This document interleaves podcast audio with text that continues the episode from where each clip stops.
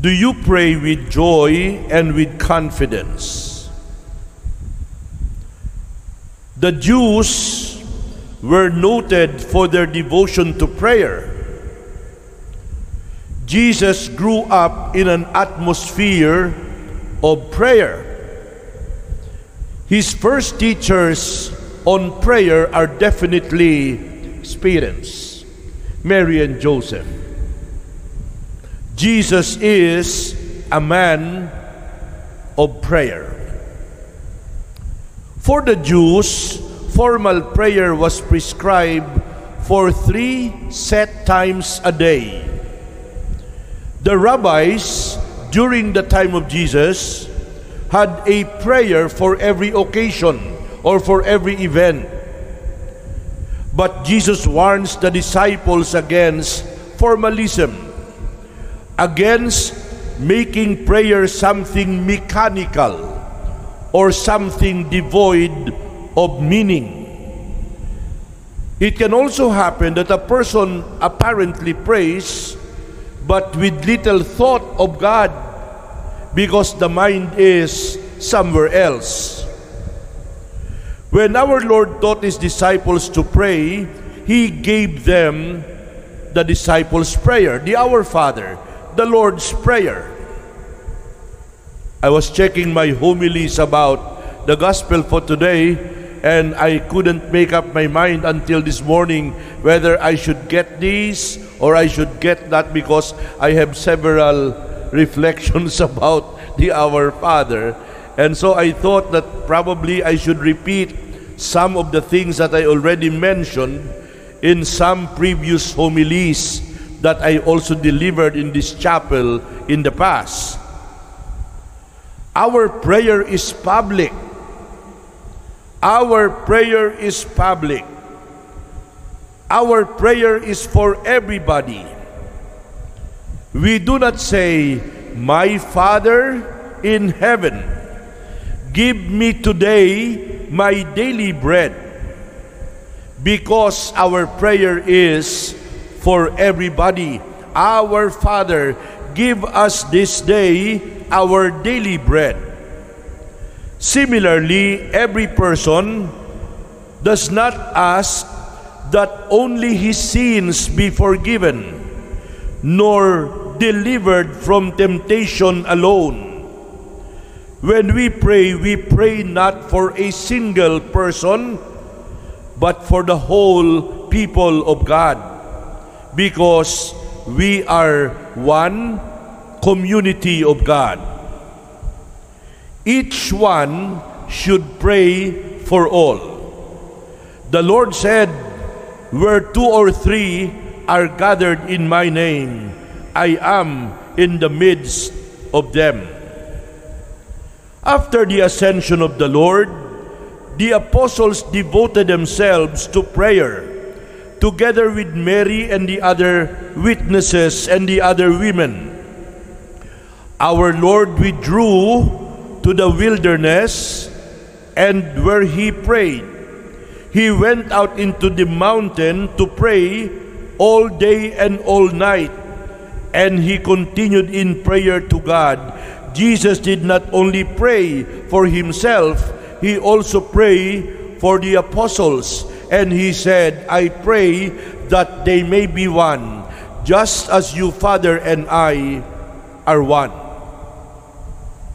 Our neighbor here, the Pink Sisters. The Pink Sisters take turns. They kneel before the Blessed Sacrament, believe it or not, even when the world is sleeping, even when you and I are soundly asleep, the Pink Sisters pray 24 7. Literally 24 7. But they do not only pray for themselves, they pray for priests, they pray for other people, they pray for all of us, they pray on behalf of humanity. My dear friends, at this point, allow me to repeat something that I already delivered in the same chapel some months or probably a year or two ago. Some of you might have already heard what I'm going to say next, but I think it is worth repeating because some were probably not here when I delivered the same thoughts. I am referring to the order or to the structure of the Our Father.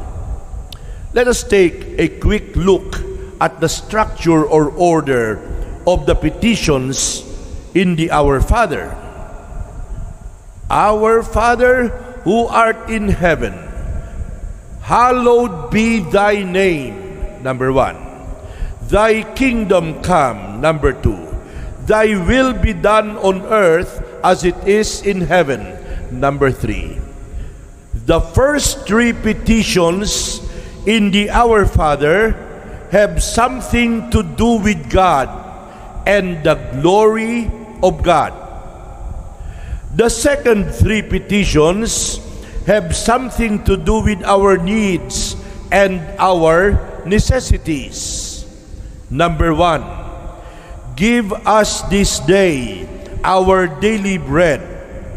Number two, forgive us our trespasses as we forgive those who trespass against us.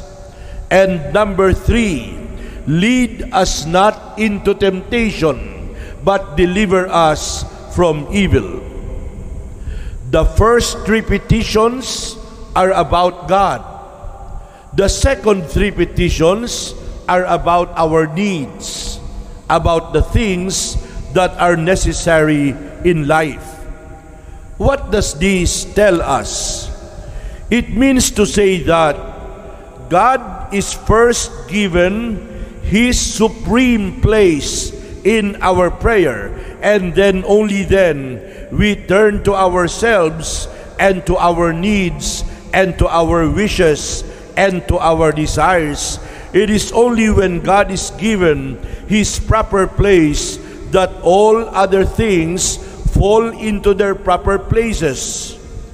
Prayer must never be an attempt to bend the will of God to our desires. Prayer always ought to be an attempt to submit my will to the will of God. The second part of the Lord's Prayer, the part that deals with our needs and our necessities, is a marvelously wrought unity. It deals with the three essential needs of men and the three spheres of time within which man moves. Number one, give us this day our daily bread. It is asking for bread because bread is necessary for the maintenance of life. We bring the present needs to the throne of God. Give us this day our daily bread. We bring the needs of the present to the throne of God. We are not asking for bread tomorrow. We are not asking for bread next week or next month. We are asking only for bread for today, and that is enough for us. We bring the needs of the present to the throne of God. The second, forgive us our trespasses as we forgive those who trespass against us. It is asking for forgiveness. We bring the past into the presence of God. Forgiveness for past sins, not forgiveness for future sins because they have not yet been committed. We are asking forgiveness for the sins of the past. That is the second point. The third, lead us not into temptation, but deliver us from evil. It is asking for help in temptation. That is why we bring the future to the throne of God, the present, the past, the future, the bread, forgiveness, and help in temptation. In these three brief petitions, we are taught to lay the present, the past, and the future before the footstool of the grace of God. But not only is this a prayer that brings the whole of life into the presence of God, it is also a prayer that brings the whole of God in the whole of our lives. When we ask for bread to sustain our life, that prayer is directed to God the Father because God the Father is the creator. God the Father is the sustainer of all life. When we ask for forgiveness for our past sins, that prayer is directed to God the Son because Jesus Christ is our Savior and our Redeemer when we ask for help for future temptation, that request is directed to God the Holy Spirit because the Holy Spirit is the comforter, the strengthener, the illuminator, the guide, and the guardian of our way. It's already 5 to 7. I'm looking at the clock in front of me. I'm aware of the time. I'm ending now. Malapit na po. Three pages na lang. Hello? Three pages. Joke lang. My dear friends, in the most amazing way, the short second part of the Lord's Prayer takes the present, the past, and the future the whole of man's life and presents them to God the Father, God the Son, and God the Holy Spirit, to God in all His fullness. That is why, may I conclude, in the Lord's Prayer, our Lord Jesus teaches us to bring the whole of our life to the whole of God and to bring the whole of God to the whole of our life. Beautiful prayer. It is the loveliest of prayer. Tapos na po. Amen. Let us all stand.